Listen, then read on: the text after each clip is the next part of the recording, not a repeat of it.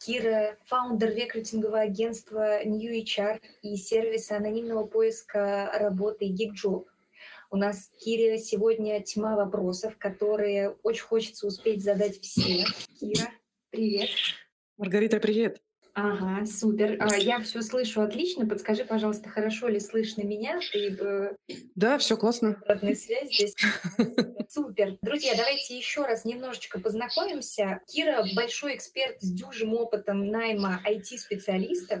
И сегодня вопросы, которые мы, как редакция, подготовили Кире, они реально про все области, про все. И для соискателей, и для нанимателей. И даже есть вопросы, которые раскроют волнующимся родителям, куда отдавать свое чадо на обучение. В общем, затронем вообще все про то, что сейчас происходит с рынком соискателей, вокруг IT в том числе. К нам присоединяются... слушатели, я думаю, что будем потихонечку начинать. Кира, давай чуть-чуть подраскроем твою персону. Расскажи, пожалуйста, как ты пришла к найму именно в IT-области, чуть-чуть про бэкграунд, про то, что тебя драйвует в этой сфере. Расскажи мне, пожалуйста. Я пришла вообще из продаж, честно говоря, в рекрутинг. Все началось с того, что я начала, занималась продажами, была сейлзом, продавала, по-моему, семинары. Сто лет назад это было. Потом начала собирать команду. Собственно, меня повысили до лида, и я столкнулась вообще с проблемой найма людей, потом с проблемой их обучения, и начала строить систему найма.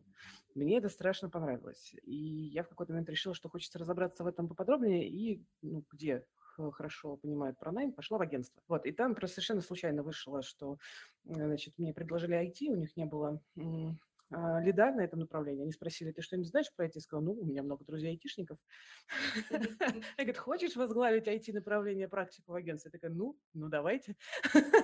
И в итоге совершенно случайно, случайно, правда, у меня было много друзей-айтишников, возможно, рано или поздно я бы туда пришла. И я оказалась в агентстве, возглавляла IT-практику и, в общем, 100 лет, на самом деле, разбиралась со всем, что касается IT.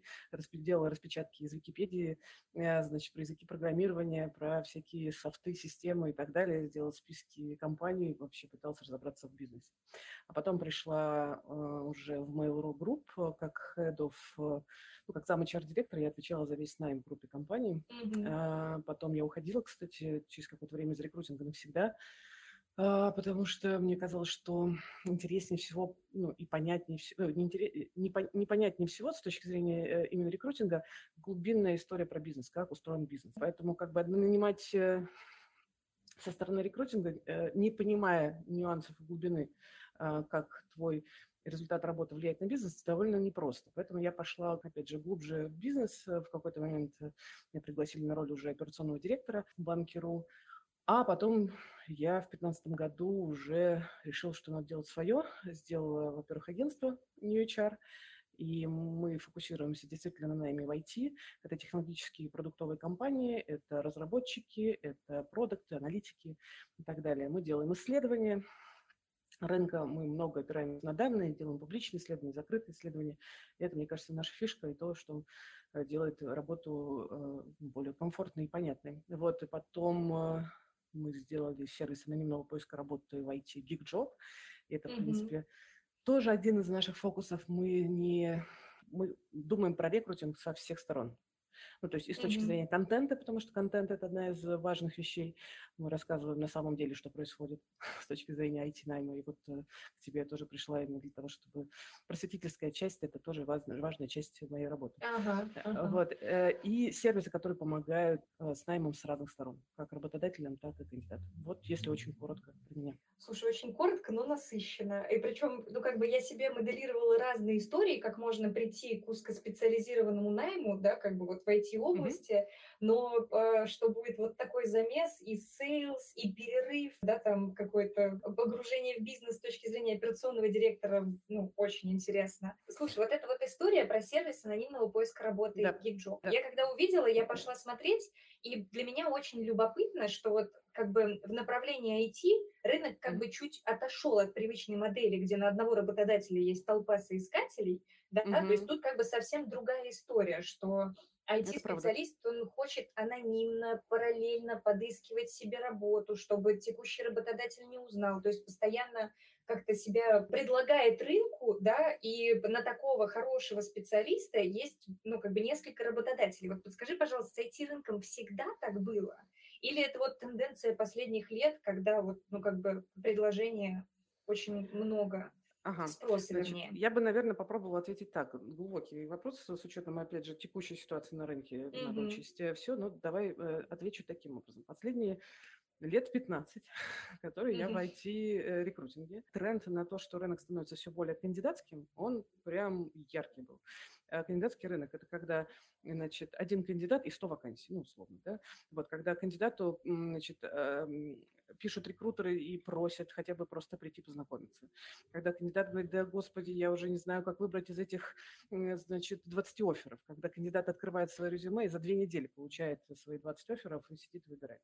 То есть это горячий рынок, характерный для российского IT. И, ну, правда так. Причем чем дальше, тем было сложнее, в смысле, тем более конкурентным он становился. Пандемия здесь тоже сыграла свою роль. Выход на глобальный рынок российского IT тоже сыграл свою роль, потому что конкуренция еще больше увеличилась. Но что происходит за последние, скажем так, полгода? Мы видим очень явный тренд на то, что есть переход с кандидатского рынка на работодательский. Надо понимать, что это не тумблер из серии «вот сейчас у нас кандидатский рынок, фигакс, а теперь работодательский». Конечно же, это процесс. Поэтому тут надо смотреть на тренд. Тренд к тому, что российский рынок IT становится больше работодательским, меньше вакансий. И в перспективе есть ощущение, что спрос на айтишников чуть спадет в таком объеме, ну, потому что ситуация на рынке, понятно, какая. Компании закрываются, некоторые отрасли стагнируют, просто закрываются, схлопываются.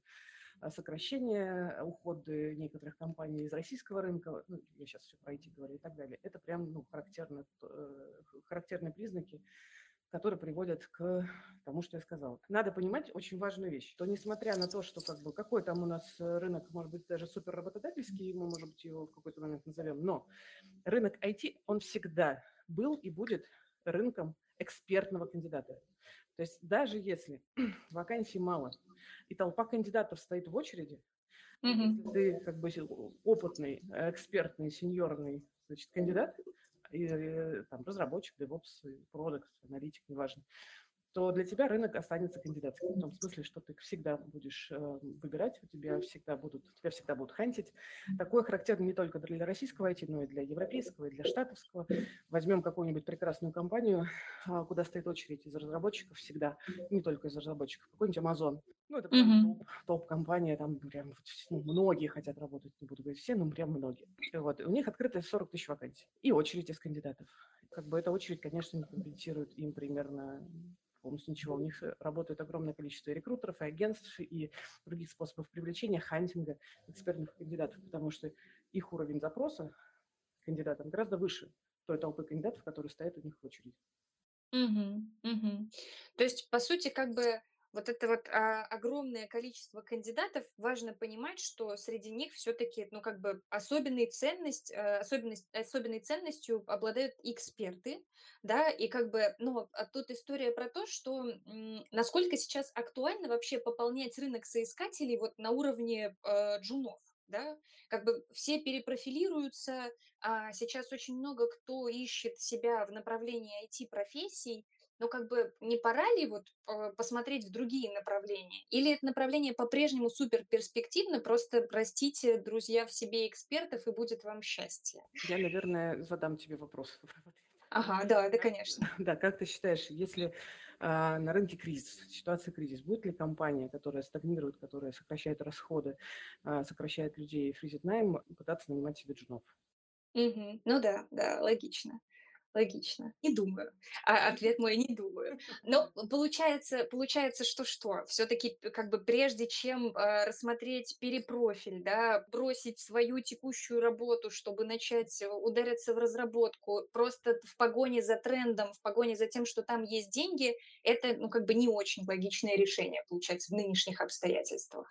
Я бы сказала так. Да, вот сейчас прийти в IT с нуля и, значит, рассчитывать, что ты быстро, легко найдешь работу, вырастешь там и начнешь зарабатывать, как IT зарабатывали там полгода назад ранее, точно рассчитывать не стоит. Нет, будет еще... Всегда джунам было непросто искать работу. Mm-hmm. Всегда первые пару лет ты, как джун, фигачишь, ищешь любые варианты, хоть как-то заработать, бегаешь за работодателем, чтобы потом через пару лет работодатель уже бегал за тобой. Но первые 2 года это долина смерти, которую не все mm-hmm. проживают. Но сейчас, кажется, идти в IT, вкладывать туда ресурсы, силы, мотивацию и так далее, стоит только если вам это лично в кайф нужно. Вы прям, mm-hmm. чем вам это нужно, потому что, конечно, с точки зрения стратегии, IT будет востребован, просто вы понимаете, что быстрых каких-то, даже вот вы будете думать, ну ладно, ну годик, ну 2 годика, возможно, дольше, возможно, будет еще сложнее.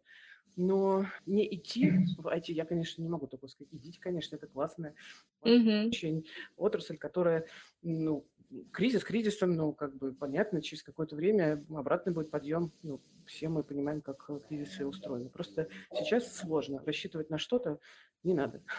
Угу, угу. Ну, то есть должна быть здоровая оценка текущей ситуации, плюс еще какая-то все-таки личная профориентация. Кира, сейчас подожди секундочку, нам тут пишут, помнишь, мы с тобой проворачивали такую штучку, чтобы быть громче? Мне кажется, это вот микрофон нужно выбрать, пишут, что тихо, что слышно. Так, вот так. Вот, супер, хорошо, супер. Так разговаривать, окей. Да, так слышно. В общем, по поводу рынка кандидатов понятно. А что скажешь по поводу того, вот если вдруг ты про себя все очень хорошо понимаешь, ты сильно понимаешь, что у тебя есть эти 2-3 года, и ты готов там, ну как бы набираться опыта и в итоге стать тем самым высоковостребованным экспертом. Насколько сейчас важна вот эта вот корка и откуда она важна? Да, как бы вот теорию где черпать? Куча же курсов, куча онлайн платформ, ну как бы... Сейчас, подожди, uh-huh. я хочу сразу отозваться на твою формулировку, что 2-3 года и стать экспертным, значит... Ну, да-да-да, извините. Нет. Извините.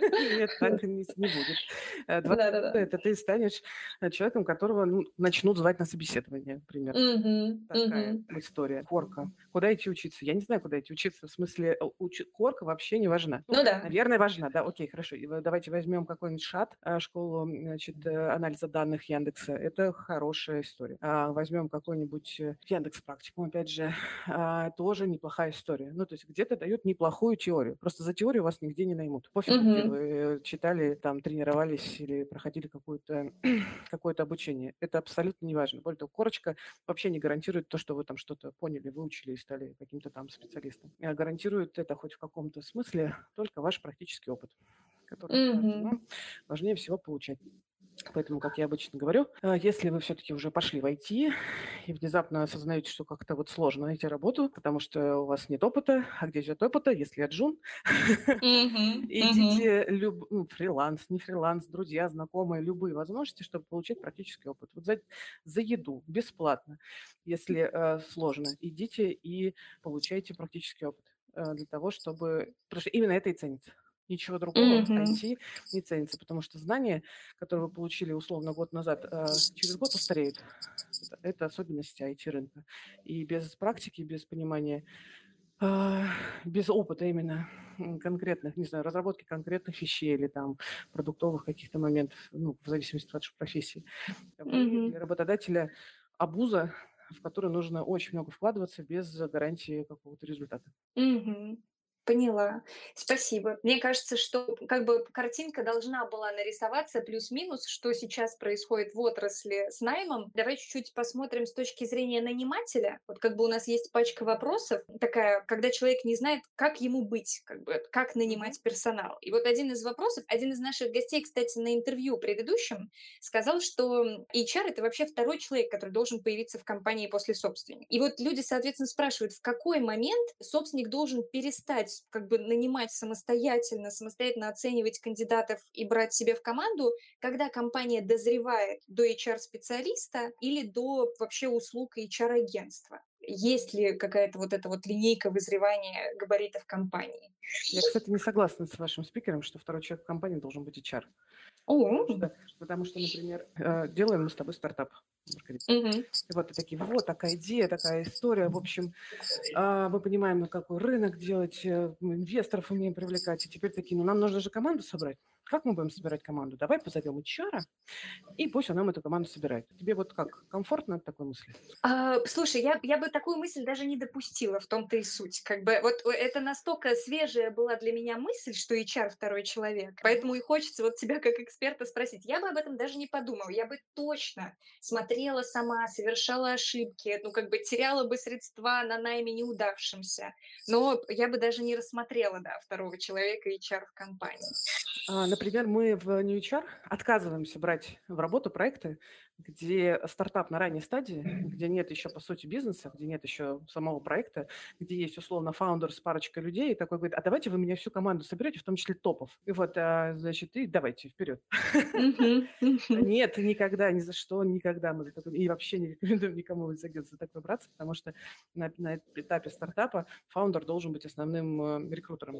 Он должен использовать весь свой нетворк, всю свою харизму, отрабатывать и оттачивать питч для кандидатов, чтобы привлечь их в свой стартап, который как бы вообще еще очень рискованный. Вот, и делегировать эту историю какому-нибудь HR внутреннему или внешнему, это потерять связь с реальностью, на мой взгляд. Ага, то есть как бы условно, когда вы отказываете вот такому фаундеру, вы говорите, коллега, это твоя зона роста, у тебя там много как бы, ну, качнется... Эту тему, да, что нужно делать, как это выстраивать, как это должен делать, почему это должен делать фаундер, помогаем, ну, как бы консультационно, потому что реально фаундер должен пройти это сам. Более того, в некоторых случаях фаундеры недооценивают свой нетворк и после наших консультаций собирают команду реально там за пару месяцев, потому что, ну, первую команду, которая уже начнет дальше растить команду под собой. То есть кор-команда топов, например, вот на самом старте, скорее всего, ну, то есть понятно, что сложно говорить вообще, но очень часто на самом старте команду топов ключевых надо фаундеру собирать самому. Это, кажется, самое лучшее вложение, значит, денег, средств, всего такого. Вот когда нужно нанимать агентство, то нужно нанимать, когда у вас не хватает экспертизы в команде или в компании, чтобы нанять того или иного человека. Это может быть на любом этапе. Ну, то есть та же самая история, про которую я тебе сейчас говорю. Вот приходит к нам фаундер стартапа, говорит, вот, хочу собрать команду. У него нет экспертизы, он не знает, как собирать команду, он думает, что кто-то решит его эту проблему. Вот, и мы тут как эксперты приходим и рассказываем, как эту проблему надо решать. Вот. С другой стороны, например, компания доросла до того, что, например, нужен какой-нибудь экспертный топ, ну, скажем, Head of Analytics. У нас уже такая, это, в общем, Head of Analytics редко нанимают на старте, если это только бизнес не связан с аналитикой. И как бы компании никогда такого человека не было.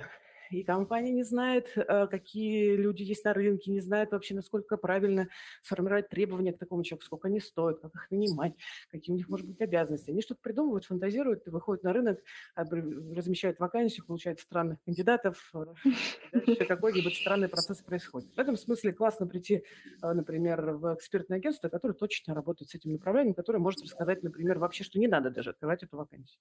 У нас будут, когда мы разговаривали с фаундером, вот как раз эта идея, у него уже были аналитики, он говорит, хочу Head of Analytics. Мы такие, а почему никого из своих текущих не поднимаешь? Он говорит, ну вот, задумался.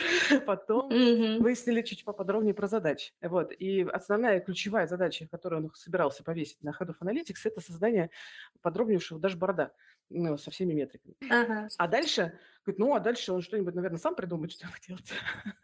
Вот, в итоге, собственно, решение было гораздо более простое. Привлечение консультанта, опытного Head of Analytics, но на part-time, на проект. Идет, поможет настроить всю эту систему метрик и обучит, не знаю, поможет, подскажет, законсалтит имеющихся сеньорных аналитиков, которым как раз прекрасно будет расти в сторону хода. Ну, там, лида. И... Поэтому агентство привлекает, когда нет экспертизы или когда нет рук. Например, агентство занимается массовым наймом, а у вас есть один рекрутер внутри компании, а вам нужно нанять 100 человек за полгода. И вы, конечно, можете отдать это все рекрутеру вашему, но вы... Да, и он... Результат. Вот. Поэтому нужно тоже подбирать соответствующее агентство с нужной экспертизой, которое умеет такое строить, помогают и это делать с учетом ваших задач. Когда нужно... Слушай, очень интересно, конечно.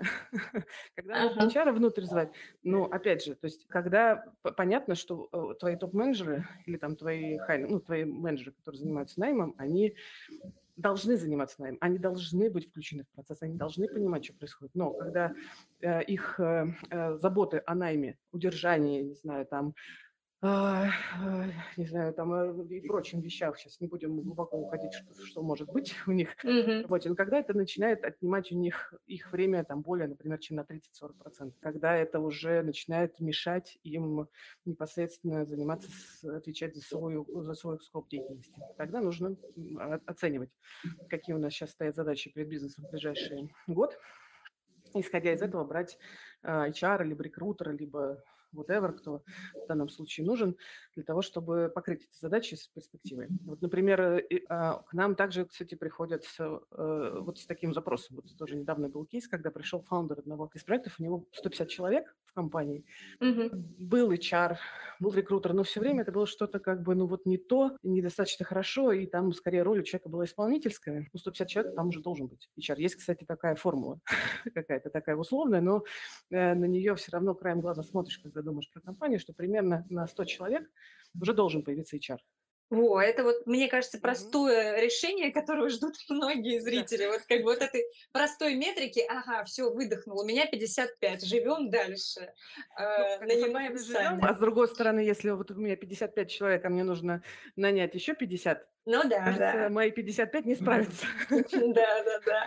Но можно нанять агентство, да, до какой-то поры до времени. Но даже мы, например, как агентство хорошо работаем со стартапами и заменяем часть вот именно функции, которые берут на себя обычно внутренние HR, потому что у меня команда состоит из как раз бывших внутренних HR, мы очень хорошо это умеем делать. Но в какой-то момент мы уже сами приходим в компанию и говорим, так, вам уже пора внутреннего HR, который будет подхватывать кандидатов, который будет заниматься их анбордингом, будет заниматься тем, чтобы испытательный срок был хорошо пройден, чтобы деньги вы адекватно повышали, чтобы развивали сотрудников, и чтобы, когда они увольнялись нормально, а не проклиная компанию, ну, например. Слушай, очень интересно звучит то, что, получается, когда клиент заходит к вам в агентство, то в большинстве случаев, ну, по крайней мере, из тех кейсов, что ты обозначил, он не очень-то знает, что ему нужно. То есть ему очень нужна ваша экспертиза, чтобы вот тот самый диагноз поставить и понять, как бы вот его запрос, он вообще релевантен, задача. Не совсем так. Клиент приходит с четким пониманием, что он хочет.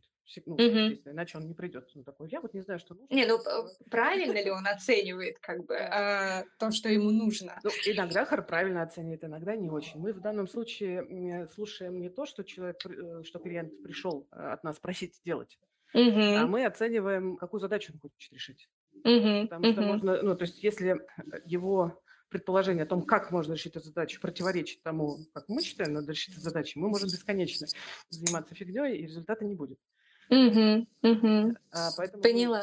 Обсуждаем, какую задачу надо решить, вот рассказываем, как бы мы ее решали с опорой на нашу экспертизу, данные и так далее. Если клиент говорит, да, отлично, то, что надо, тогда двигаемся дальше. Ага, поняла. Ты вот сейчас сказала такую мысль, что вот на этапе, когда вот мы только все начали, у нас стартап, фаундер должен сам идти, вот нетворк, налаживать связи и все такое, и в то же время я как бы в процессе подготовки к нашей сегодняшней встрече смотрела твое интервью, где ты говорила, как ты подходишь вот к найму C-level вот этих персон, что вот этот нетворк — это достаточно, ну, такая игра в долгую, да, что ты присматриваешься, дружишь, как бы там вот прощупываешь интерес. Как вот сочетать фаундеру «хочу здесь и сейчас»? Это разные вещи. Ага, расскажи, пожалуйста. И нетворк executive search консультанта, которым я являлась, я оперировала понятием executive search консультант. Вот я executive search консультант, ты ко мне приходишь и говоришь, Кира, найми мне, пожалуйста, технического директора. Хорошо. Ты ко мне придешь, потому что я там 7 лет занимаюсь плотно техническим директорами. Я знаю там, и моя команда знает их лично, и мы в любом, ну, большинство из них можем прийти в личку и быстро узнать их текущий статус, и даже сказать, слушай, там классный клиент, пойдем, поговоришь, познакомишься, хуже не будет. И это, ну, то, что является, по сути, капиталом таких агентств, как мы. Но когда мы говорим про фаундера, я же не имею в виду, что он должен знать весь рынок, он же не executive search консультант. Когда я говорю про фаундера и его нетворк, я имею в виду его личный нетворк. Кого он знает, какие у него с ним отношения. По сути, например, если фаундер не может на самом деле на старте собрать команду и приходит с голой идеей своим инвесторам, ну вот я тут один фаундер, а не технический директор, а коммерческий директор. А в смысле, почему ты до сих пор их не нашел? То есть если ты не можешь даже запичить свой стартап первым своим, значит, сотрудникам, то как бы как ты запичишь его клиентам, например. Я когда говорю про... например, конечно, бывают фаундеры, которые условно вчера еще продавали бетон, а сегодня решили заняться IT-стартапом. У них нет никакой экспертизы, экспертизы нет, а во-вторых, у них нет никакого нетворка. И это большая проблема, конечно. Да, они приходят к таким агентствам, как мы, но как бы у меня большой вопрос, а если ты не знаешь, как себя продавать, как мы догадаемся, как тебя продавать?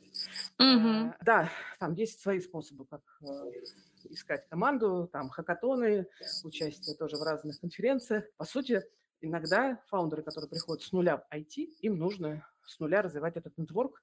Это тоже отдельный навык и процесс, который можно сделать, поэтому мы тоже с некоторыми фаундерами разговариваем. Да, да, поняла.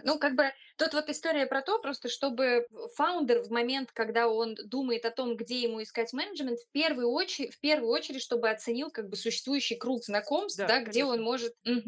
А если вдруг мы говорим помимо нетворка, и текущего круга знакомств, насколько вообще релевантно SuperJob, эти все ресурсы? Например, если ты фаундер, тебе нужен head of sales, например, отдел продаж, ты хочешь начать растить, тебе нужен руководитель отдела продаж. Насколько релевантно вообще сейчас обращаться к таким агрегаторам, где огромное количество всего, актуально ли сейчас?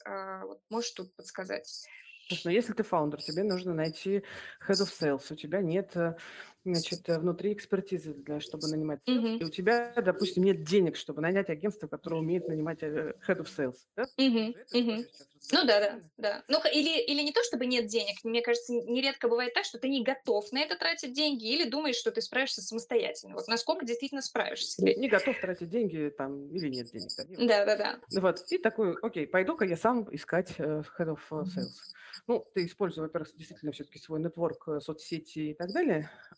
Конечно же, иди на HeadHunter, на SuperJob, размещай вакансию, иди учись работать с работным сайтом, иди учись разбирать отклики, фильтровать кандидатов. Ты в процессе будешь осваивать роль рекрутера. Это не хорошо и не плохо. На самом деле это довольно часто полезно, потому что если у тебя никогда не было опыта найма head of sales, то даже может случиться такое, что даже если ты наймешь экспертное агентство, которое собаку съело на head of sales, и они тебе будут говорить, смотри, такие...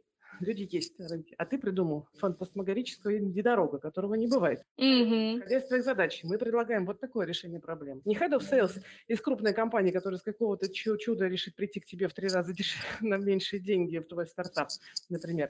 А давай найдем лида или даже сеньорного сейлза, которому будет интересно двигаться в сторону формирования команды, у которого есть hands-on опыт, самому продавать, он готов сесть и продавать. Кажется, это хорошее решение. А ты как фаундер вдруг внезапно говоришь, нет. И я считаю, что у меня офигенный стартап, который купят все большие чуваки head of sales из Microsoft. Вот кто мой целевой кандидат. Агентство может хоть разбиться об стену, но пока ты как фаундер самостоятельно не... видимо, тебе нужно как-то самостоятельно пройти по всем граблям.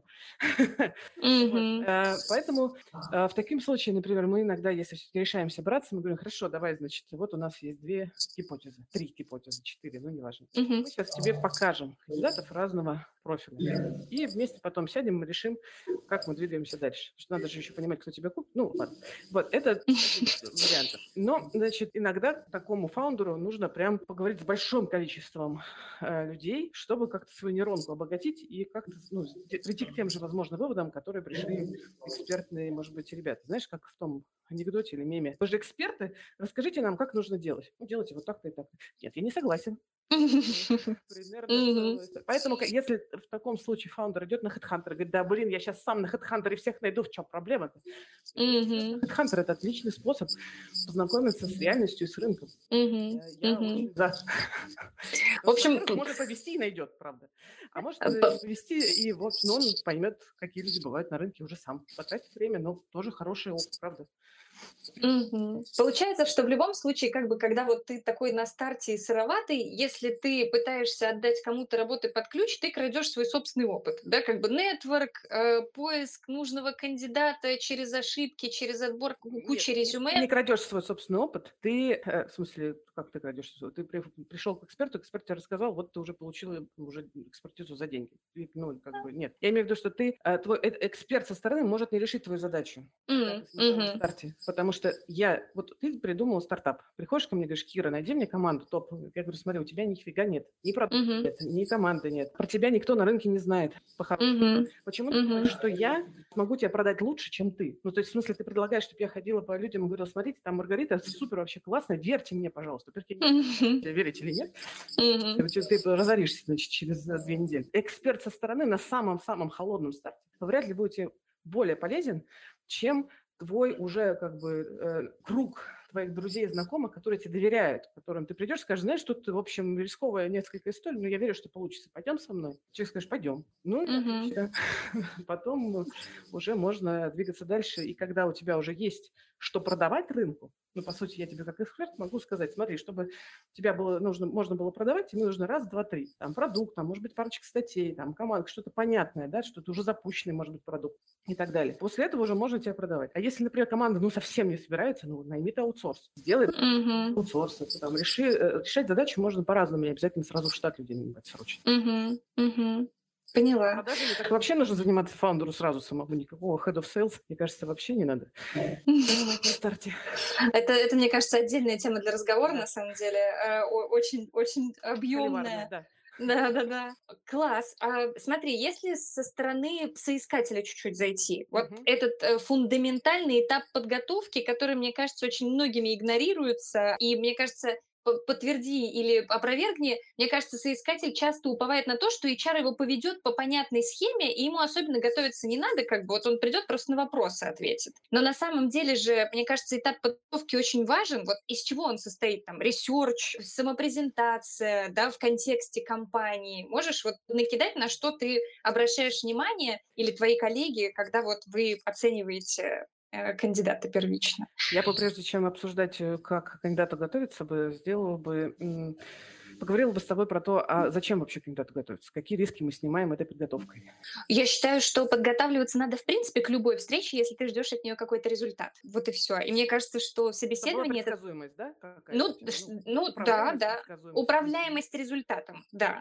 Чтобы не уповать на случай и на человека, к которому ты идешь беседовать. Окей, я бы тогда еще здесь подсвечу следующую историю. Представь себе, то есть как кандидат ты приходишь, значит, не готовишься, тебе делают оффер, ты такой: ну, я пошел. Приходишь в компанию, оказываешься в компании, которая вообще тебя вымораживает, ты там выгораешь и увольняешься, потом лечишься где-нибудь в психиатрии. Подготовка, отсутствие подготовки, оно критично не только на этапе, что ты можешь не получить тот результат, который хочешь, в смысле, в виде оффера, то, что ты можешь получить не тот результат, который ты хочешь в виде уже работы, ну, то есть компании.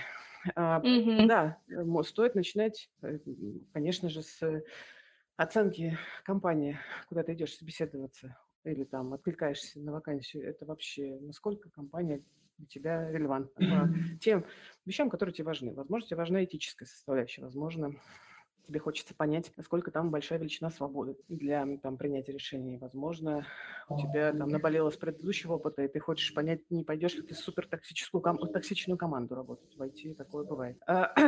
Поэтому, если на этом этапе у тебя мало информации про компанию, стоит постараться это сделать. Это можно сделать либо через посредника, действительно, рекрутера, если ты работаешь с агентством, либо через, опять же, свой нетворк, через отзывы, отклики, ну и так далее. Там у всех разные способы получить какой-то фидбэк о том, компания норм, не норм.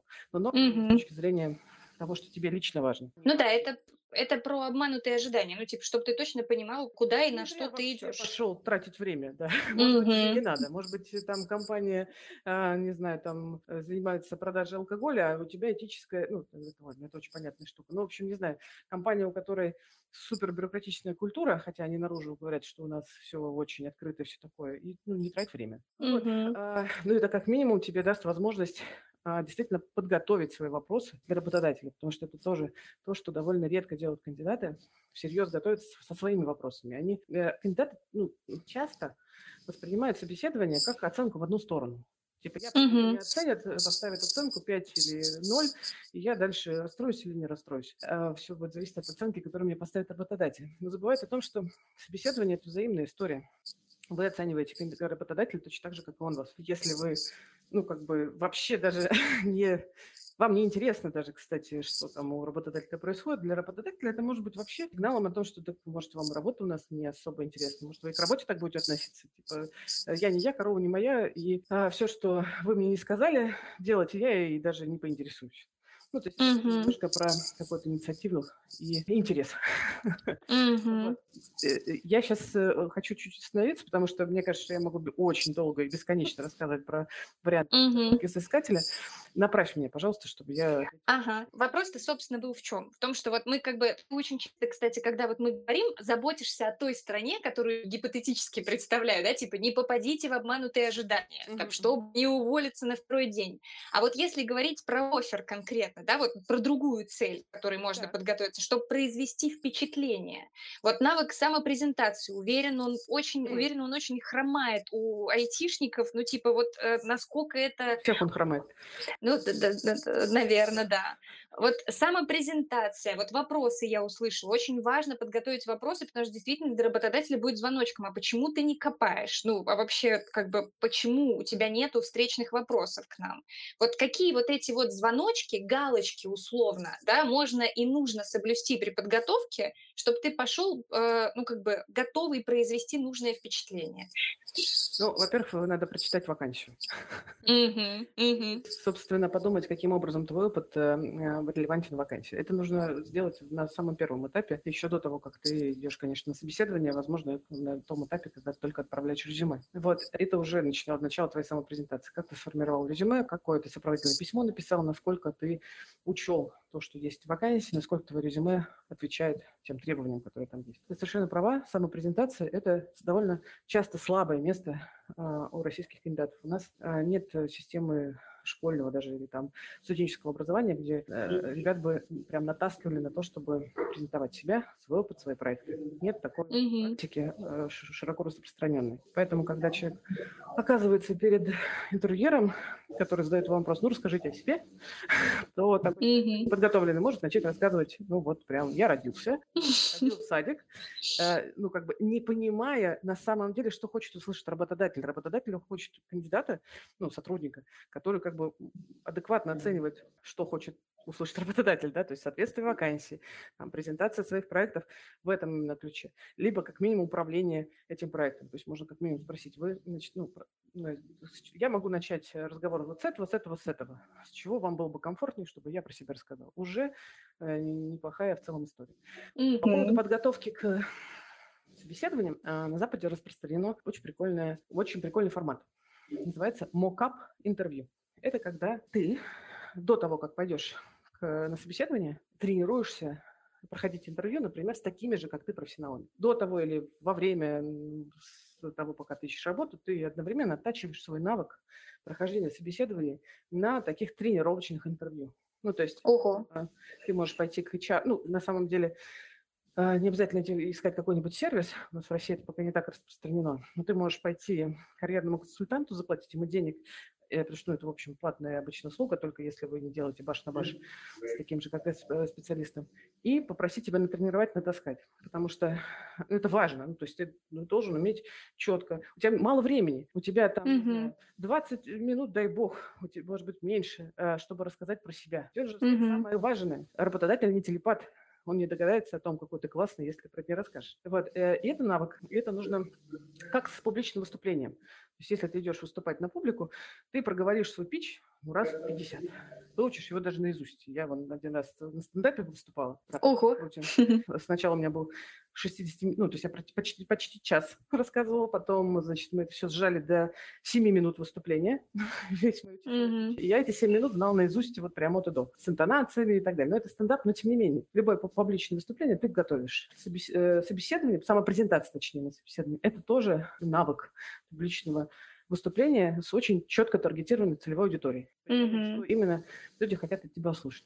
Потом, кстати, неплохо тоже потренировать ответы на вопросы, потому что все-таки типовые вопросы есть. Чаще всего вас спросят, а какие наиболее сложные проекты, например, вы делали, почему они были сложные, как вы это делали, там, в зависимости от того, какого уровня, там, менеджер или не менеджер, тоже поспрашивают про опыт управления командой, мотивации там, и так далее. Хорошо бы это тоже потренировать, чтобы как минимум не впадать в суперстресс на собеседовании, потому что как бы мозг просто решает в режиме, в ментальном режиме задачу, которую до этого не решал. Ну, нет навыка. И мозг, конечно, впадает в стресс, вы можете забыть что-то, рассказать об этом плохо, выглядеть лучшим образом и, по сути, проиграть и стать не тем кандидатом, который выберет ваша компания мечты. Тут прям супер прикладная получилась такой короткий монолог. Мне кажется, что я вот прям слушала и вспоминала, ну вот как я раньше готовилась к собеседованиям, да, и вот этот вот инструмент действительно как бы не пренебрегать просто тренировками, да, как бы просто несколько раз как в симах условно, знаешь, перед зеркалом, когда наговариваешь, у тебя растет вот этот индикатор. Кажется, что супер понятный инструмент, просто несколько раз прогнать то, что ты потом в чистовую хочешь выдать работодателю. Окей, спасибо. Так, мы подходим к завершению нашего интервью. У меня сейчас еще есть вопросы, но я уже приглашу слушателей поднимать руки. Параллельно в случае возникновения вопросов в онлайн-режиме будем их задавать. Ну, конечно же, рука сразу есть. Кира, я приглашаю Артема Кулакова, чтобы он задал нам вопрос. Артем, разрешено говорить? Включайте микрофон, пожалуйста, и... Привет, меня слышно? Да, привет. Слышно. Здорово. Кира, во-первых, хочу сказать тебе спасибо за подкаст. Я сегодня слушал 3-й эпизод, и мне очень понравилось. Класс. Да, очень полезный контент, но в том числе, потому что я еще работаю за рубежом, и прям вот 10 из 10 поставлю оценку, если это корректно, полподкаста. Вопрос мой, скорее уточнение про... кавер-леттеры. Я еще работаю сейчас за рубежом, я перформанс-маркетолог такого middle плюс senior уровня, и я уже услышал, что кавер-леттеры — это такой текст, где ты должен рассказать, почему, в чем ты матчишься с компанией, какие задачи ты можешь именно для этой компании, для этой вакансии решить, ну, то есть как бы максимально селзовое такое письмо, на самом деле, да, где ты продаешь себя. Но это мне, вот этот ответ, он до сих пор мне не помогает со структурой этого кавер-леттера. И я сейчас предлагаю очень быстро прочитать, какая бы, ну, я структуру считаю правильной, а от тебя услышать комментарий, что ты согласна или нет. Окей? Давай. Начало — это приветствие, где нужно в английском, это все на английском языке, да, где нужно прям много чего-то наговорить, что типа, как у вас дела, потому что, чтобы не выглядеть, ну, как сказать, некрасиво, да. Следующая часть про мое последнее место работы. Вот я работаю вот в этой компании, у меня такие-то здесь функционал. Вроде бы эту часть тоже нельзя пропустить, потому что, ну, это последнее место работы, оно как бы обязательно нужно о нем упомянуть. Следующая часть про... И вот здесь мои кейсы, которые релевантны для этой вакансии, ну, допустим, у меня они есть, но тут же есть микровопросы, если их нет, и что мне с этим делать? Но вакансия при этом мне чем-то интересна. А последняя часть — это, ну, тоже какие-то вежливые прощания, потому что так просто сказать пока нельзя, надо, значит, какие-то вежливых прощаний наговорить на пару предложений. Ну вот, и в итоге там где-то 3-4-5 абзацев у меня выходит. Что можешь прокомментировать? Супер. Я сейчас очень быстро, значит, заревью. Ты говоришь, отлично. Вначале я очень, значит, раскланяюсь, расскажу, значит, я счастлив невероятно. Потом я расскажу про свой последний опыт, потом я упомяну, как мои проекты релевантны вакансии, и в конце я еще раз раскланяюсь. Первые и четвертые надо убрать нахер, потому что это вода. Смотри, я рекрутер, я получаю 1000 откликов в неделю. Как ты думаешь, у меня есть время читать воду? Нет. Если кандидат экономит мое время в сопроводительном письме, я ему очень благодарна.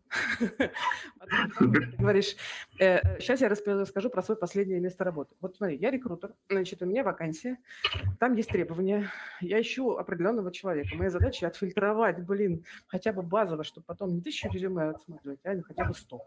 Вот. И тут, значит, я читаю твое последнее место работы. И там ничего про мою вакансию. Думаю, господи, зачем? Закрываю твое резюме, сопроводилку, и не открываю твое резюме даже. Самое главное, что ты должен сделать, сказать: «Hi, John, nice to meet you. я откликнулся, на вот эту вакансию, ссылку дай, чтобы может работать с большим количеством вакансий. Ты прям сразу таргет сделал. Вот про эту вакансию, смотри, Джон.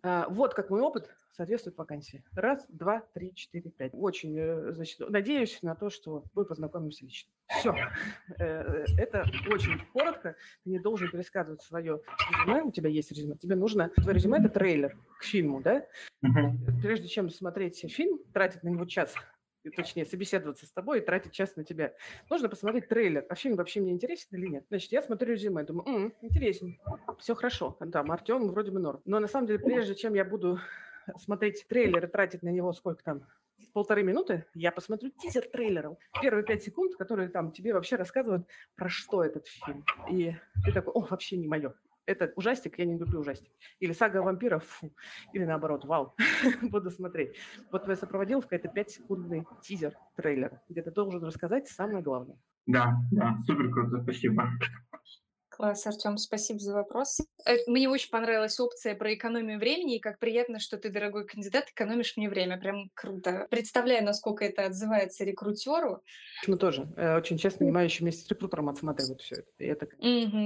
Класс. Артем сказал, что он слушает твой подкаст. Может рассказать чуть-чуть вот для тех, кто не знаком, про что подкаст, как важно на него подписаться. Это нативно, абсолютно не планировали об этом говорить, но интересно. Да, мы тут недавно с ребятами со студии «Либо-либо», это студия подкастов, решили, что надо срочно делать подкаст про трудоустройство за рубеж, потому что это действительно одна из растущих тоже трендов. Он начался во время пандемии и сейчас очень активен. Вот каждый подкаст у нас посвящен одному герою, определенной IT-профессии, у которого прямо сейчас происходит какой-то процесс поиска работы за рубежом и есть какие-то сложности. На этом подкасте я рассказываю что-нибудь, что я считаю правильным, что можно тут сделать, и мы обсуждаем конкретные проблемы. Вот. Плюс я подключаю еще ментора-эксперта, релевантного для кейса. Мы, собственно, с нескольких сторон помогаем нашему герою, но, конечно, делаем это так, чтобы то, что мы рассказываем, было полезно широкой аудитории.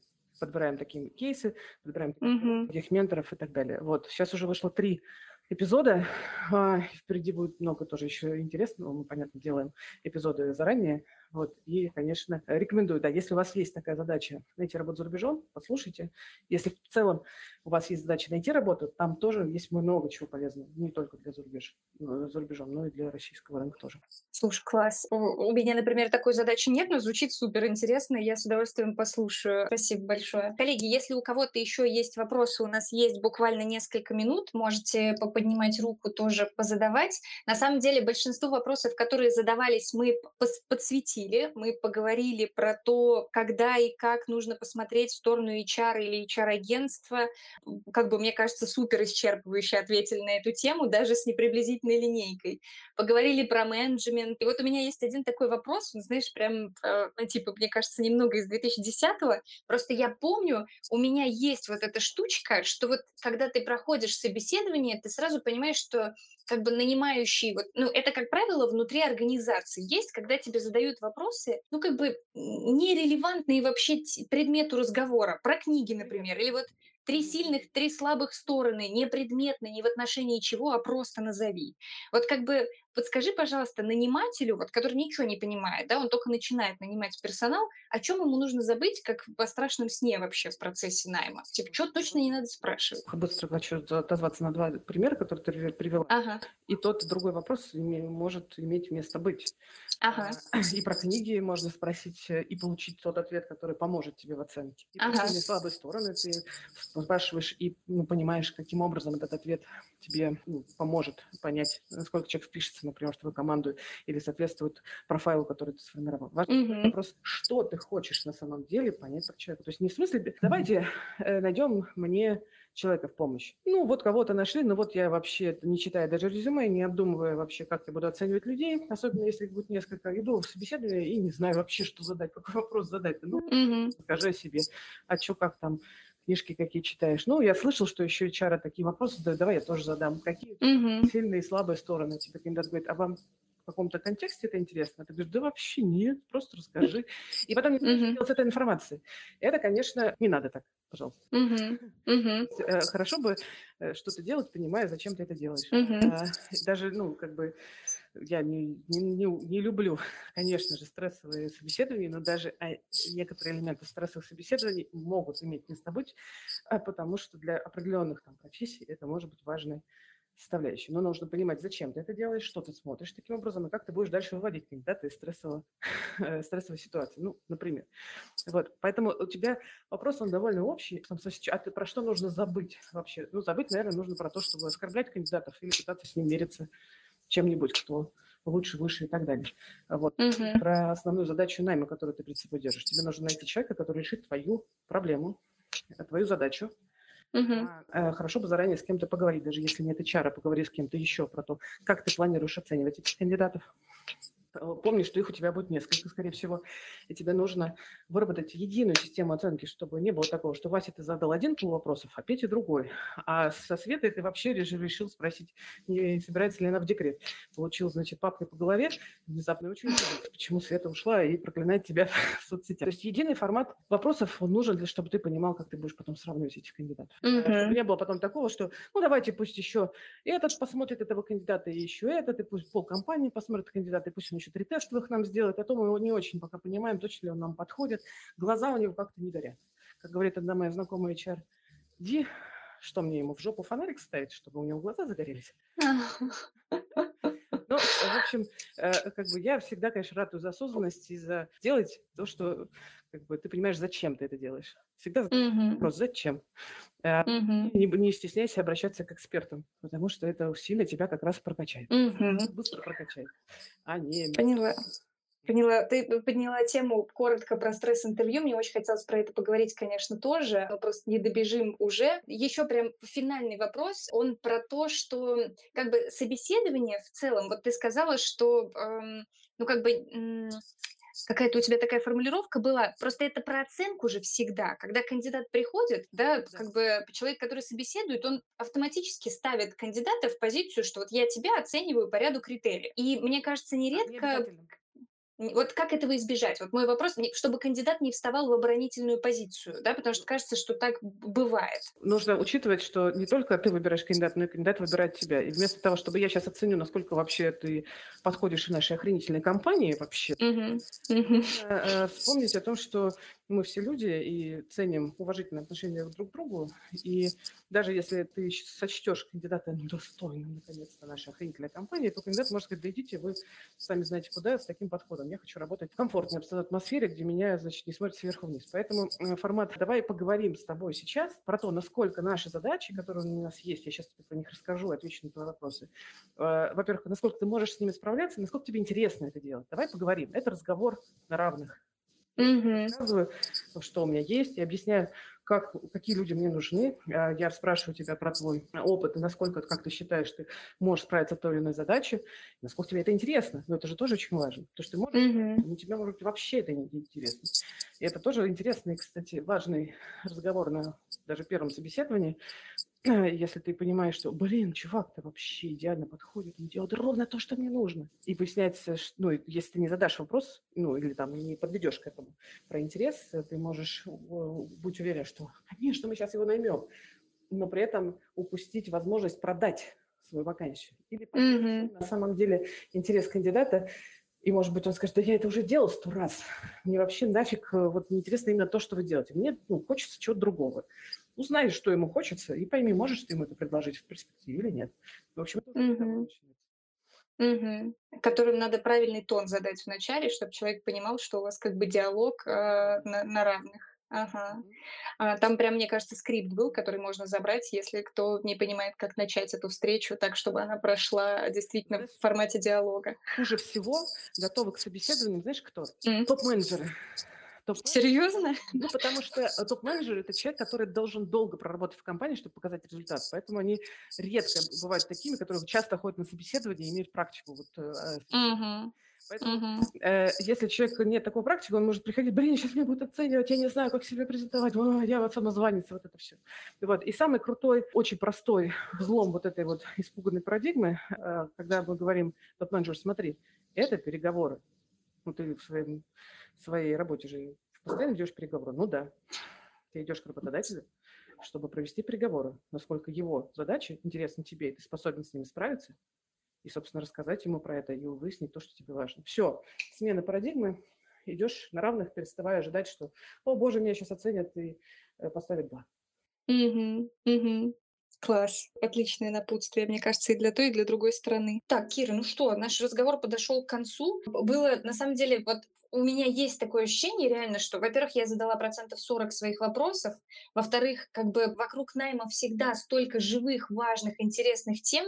Я всем сильно советую следить за... Мы обязательно поделимся ссылками на твой канал, на подкаст, потому что реально очень много интересных тем, которые важно в найме, ну, как бы подсветить, понять и распознать. В формате часа это просто невозможно. Но я надеюсь, у нас получилось познакомить тебя плюс-минус со спецификой отрасли, дать какие-то полезные инструменты как нанимателям, так и кандидатам. В остальном, коллеги, следите за Кирой, за тем, что она делает и как. Мы тоже будем. А тебе, Кира, спасибо большое за то, что пришла к нам сегодня.